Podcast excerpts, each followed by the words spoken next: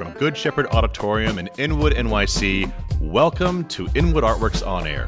It's where you meet the musicians, filmmakers, writers, theater makers, and artists of all stripes that make their home affectionately in this neighborhood we call upstate Manhattan. I'm your host, Aaron Sims, and this is Live and Local. It's our podcast dedicated to showcasing the musicians of Upper Manhattan. We talk with them about what they do, and best of all, listen to them perform live in one of our favorite local venues. Today, we are excited to speak with guitarist Bob Winbiel. Cutting his teeth on the Beatles, show tunes, and 60s AM radio, Bob first formed a blues duo with childhood pal Ralph Robbins when he was 12 years old. His high school band Edge played rock and roll, blues, and jazz rock fusion in the early mid 70s. Then, with the electric avant garde jazz group Outlet, he recorded three albums, one of which was released on the legendary alternative jazz label ESP Disc. He led and composed most of the material for the two indie rock bands from the mid 80s through the early 90s called Mudd Lang and Marcel Monroe. Bob's hybrid contra instrumental and vocal music has been performed by Jed Distler, Jenny Lin, and many others. And locally, Bob played guitar in the pit band for Inwood's famous Pied Piper Children's Theater for several productions with his children, Bix and Genevieve, when they were on stage. After graduating from Lehman College, he became the electric guitar teacher at the school and formed the Lehman Guitar Ensemble, for which he arranges music ranging from classical to jazz to blues to pop to rock and roll. In addition, he continues to record and occasionally perform professionally with his bands Edge and Outlet. We are thrilled to have him here today on Live and Local and are thrilled to hear him play live for you now. Ladies and gentlemen, Bob Winbiel.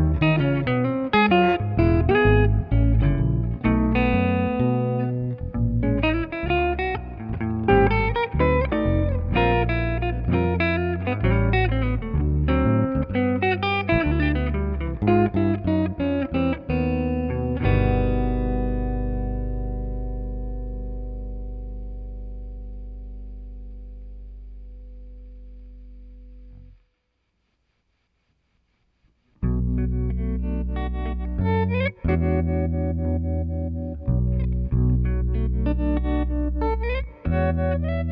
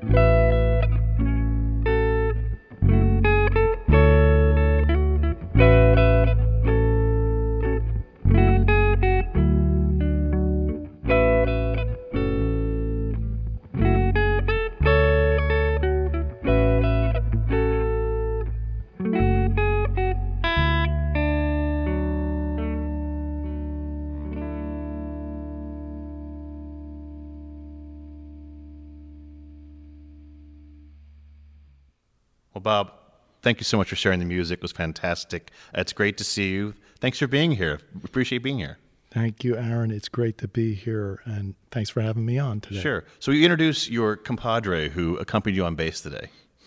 Sure. That's uh, some people call him Al. I call him Alejandro. He's a student of mine. I met him, uh, I believe, in 2012 or 13.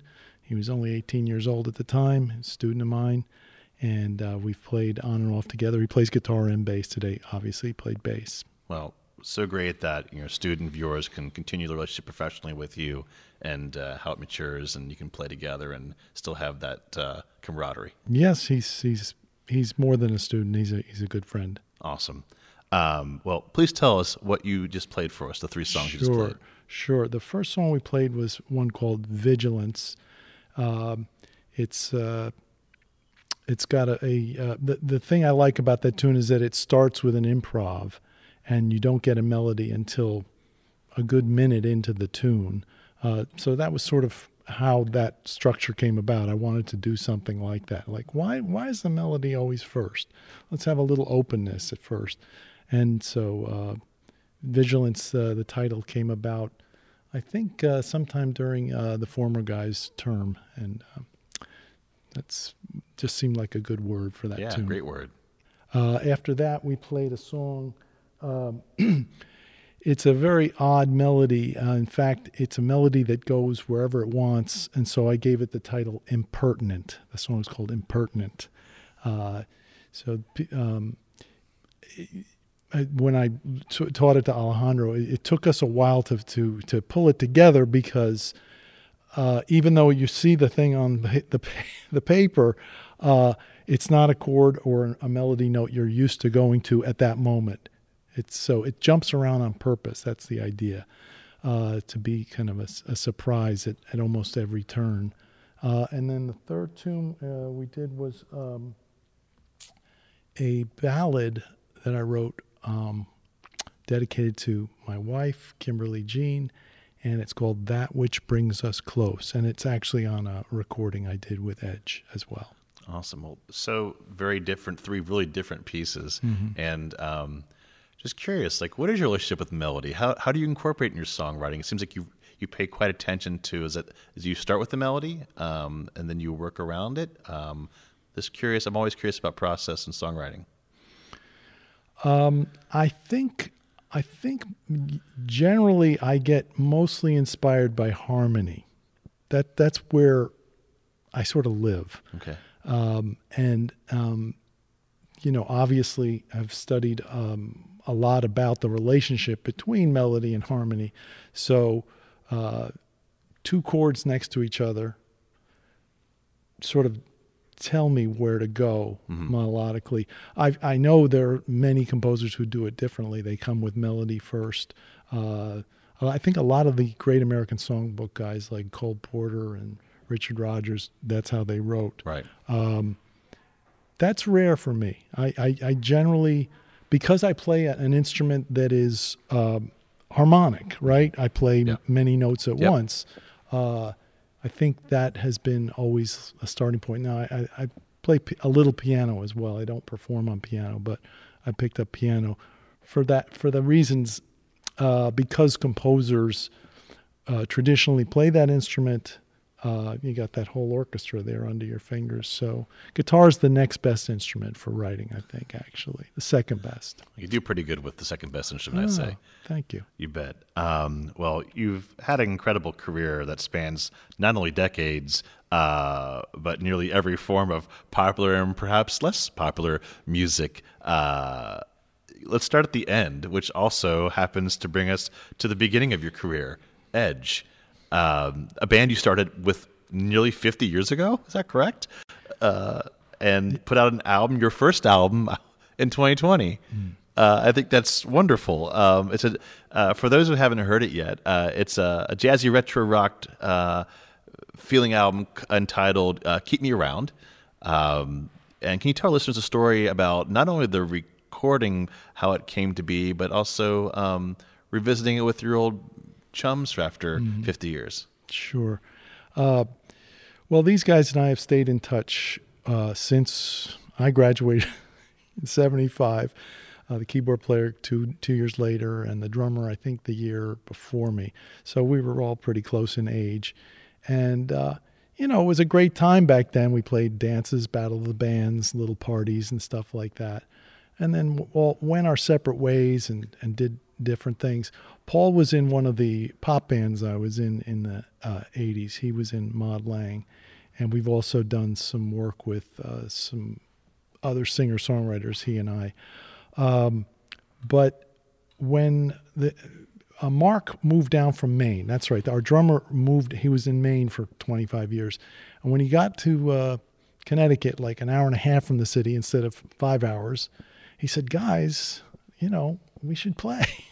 and this was uh, about seven, eight years ago, I guess.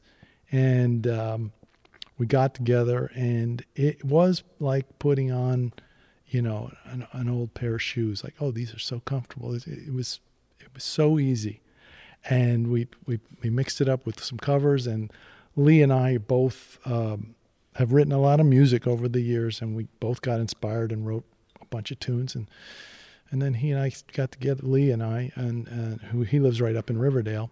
We said, you know, we should document this already. Okay, let's do this.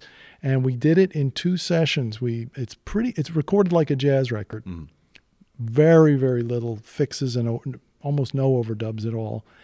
And uh, two mix sessions. So two recording sessions and two mix sessions and we got got the album done. That's amazing. Well, I believe we have a track here to share from the album. Here's Interstellar, performed by Edge.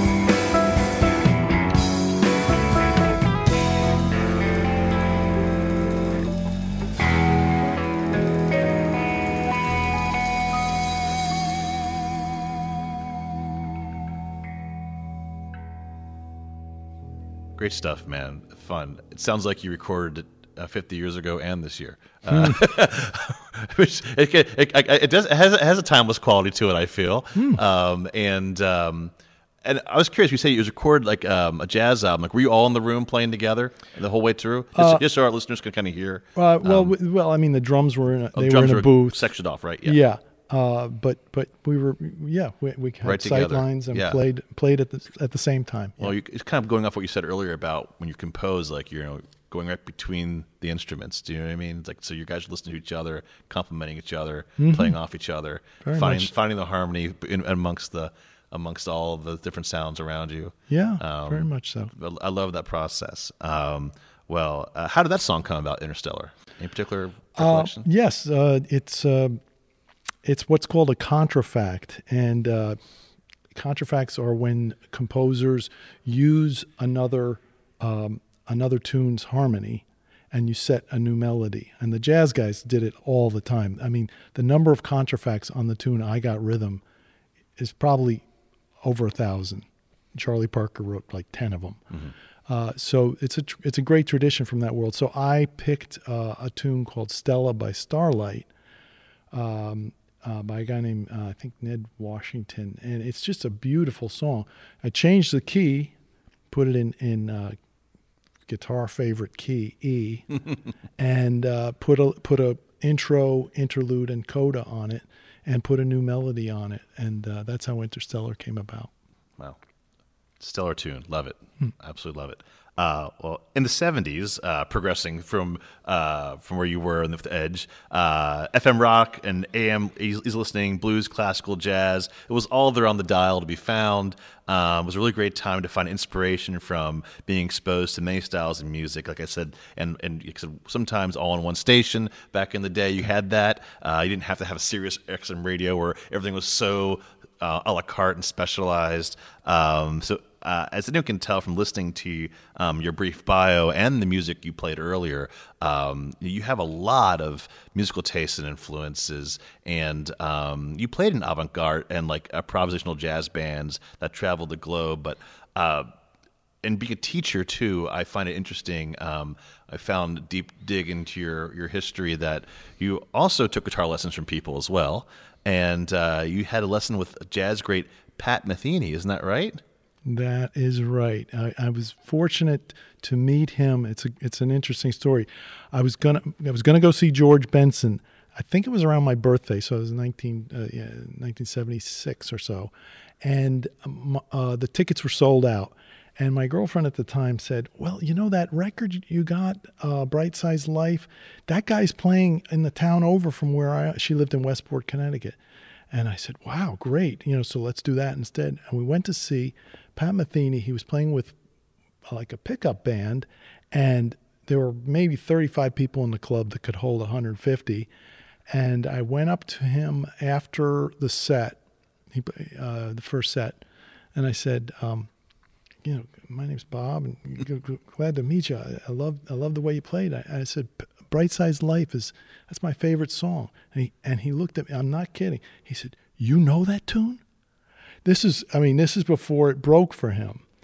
And uh, so he was very friendly with me because I was an early fan and um, went to see him subsequently at some other shows and, and finally said, you know, could you give me a, a lesson? I'd love to have a lesson. And I, I went up to his place in um, uh, in Boston, in uh, you know shortly after that, and um, it was great. I was with him for a couple hours, uh, and he actually played one of my songs. I'm so sad I did not have a voice memo phone handy at the time, but he played one of my songs with me, which was a great experience. Well, you always have it there with you. That's right. You always right. have it. It's out in the air. It's vibrating. It's out there somewhere. Yeah. Wow, that's a great story. Loving it. Well, I'm sure people are saying the same thing about you, your students. Ah.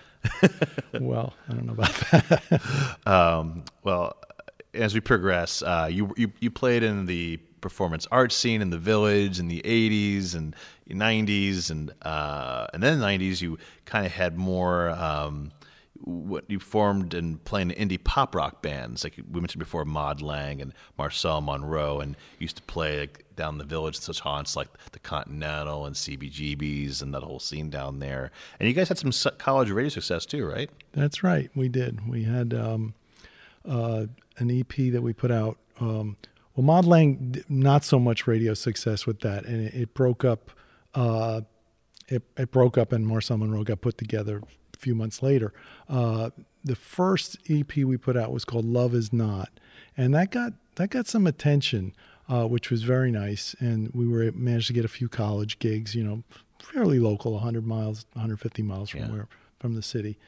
Uh, and then we put out a full length called um, Framed, and that the, the the lead track on that got a lot of airplay. It's called um, True to a Feeling. Uh, Kimberly Jean who was my bass player at the time, hadn't married her yet, uh, sings a beautiful lead on that, and um, and then there was a one more EP before the the the band broke up. Uh, called um, "Scenes from a Checkered Past." So yeah, we got some college airplay. We opened for some some notable people now and then, and uh, it was a lot of fun. It really was. Awesome. Well, hey, uh, uh, the, the, best gift all it, it, brought you your wife, right? Absolutely. Yeah. Just say yes, okay? Yes. awesome. And do you guys like, kick around at the house sometimes playing tunes and just kind of like shoot the breeze? We we have up some stuff. We we we do two two a couple of things. Um, one is we have a sort of in-house band with my daughter Genevieve, uh, and we're called the Sensitivos the three of us. Okay. Okay. Uh, we play mostly covers, once in a while an, an original. Um, and the, the girls sing. I, I don't sing very much in that group, but I play the guitar. Mm-hmm. And then sometimes Kimberly and I will just play some folk and blues around the house. Uh, we both we both cut our teeth on that on yeah. that music, so uh, it's very familiar. Yeah. It's wonderful. Music brings people together. Mm-hmm. Really awesome. Um, well, let's talk about your life uptown here. You returned to school later in life to finish your degree at Lehman College, which you won the John Corigliano Com- Composition Scholarship in 2008. Congratulations for that. Um, did you intentionally study to teach? Well, was that why you went back to school, or were you just going for the, the great pursuit of knowledge to help your professional career? I was never clear on that. Uh, I, I do think it was you know to to get a legitimate teaching situation going i've always um, I, have given lessons since I was in high school. You know, I mean, I was one of the good guitar players in my high school, so I would give to some lessons to some of my friends. So, uh, yeah, I you know, when you're a musician, you end up doing a lot of. You know, Aaron. You you know, you've been an actor and a director, and you, you do different things to make money. You piece it together. Uh, you piece it together, right? So, uh, I I just kind of got a little tired of that. Yeah. Um, and so Lehman was a good situation, and John Corigliano, uh, you know, is is this top shelf uh, composer, and um, you know he's he's mentioned at the same time as people like Phil Glass and Steve Reich. So um, I went I went there and got the degree, and uh, shortly after. Uh, they, they needed an electric guitar teacher, which was perfect. Very serendipitous. Me really very much so. So that and that's where I met Alejandro, obviously. Right. Yeah. Well, um, I'm sure you have a lot to pass on to your students, and it's great you have him as a, it's kind of like passing the torch in some ways too within Lehman as well. That, which is right. kind of interesting, right? That's right. No, and and it's uh, you know what I love about teaching. I mean, I think I think this is a, a bonus of coming to it late in life. I mean, you know, my experience of music is you know you devote your life to music so so you you have all this you know you know you know the the the basic stuff obviously but then you have some some really arcane things but but to be the first person to say to, to the name Bach or or Beatles to some 18 year old in the Bronx who's like decided I think I think I'm going to be a music major it's very exciting you know because I, I can like kind of lead them down that path. So the guitar ensemble is one of the places where that happens. I've arranged both those Bach and Beatles for for uh, that ensemble, and it's uh, it's just exciting to see them get get turned on by like "And Your Bird Can Sing" or a uh, or a, a Bach um, two part invention. You know, I could listen to Bach every day and the Beatles actually. I, I, I, you, I, I do Bach really. I do the Beatles because because there's less of it. Yeah. Um, y- you know, I, I put it away sometimes so that I can get the the new thrill again. Sure, sure. Um, as a sidebar, and but related to um, Uptown composing and arranging, uh, isn't it true you composed instrumental music for the Pied Piper Pit Band there? I did. I did. I'm glad you mentioned that. Uh, Ray Ray Martinez Cubero, uh, he was this amazing guy who, um, similar to yourself, actually, you know, came to the neighborhood and said, "We need a theater company. We need something going on here." And he set this thing up, and it's been uh, it's just been great for the neighborhood. And my kids went through that theater from five to you know when you graduate there, Yeah. basically when you graduate high school. And he had a fundraiser um, around 2010 or 11 or so, and he something like a commission, you know, asked me to write something. And uh, I had gotten to know uh, James Noyes and uh, Keith Burton pretty well in the band. And um, so I wrote a, a little suite. And um, yeah, they're like, um, they're, they're definitely this hybrid thing. You know, when, when, when classical people hear it, um, those who are very, very serious about it, they, they'll, they'll say, like, I, someone actually did say, Bob, that is not classical music. You're like, you're right.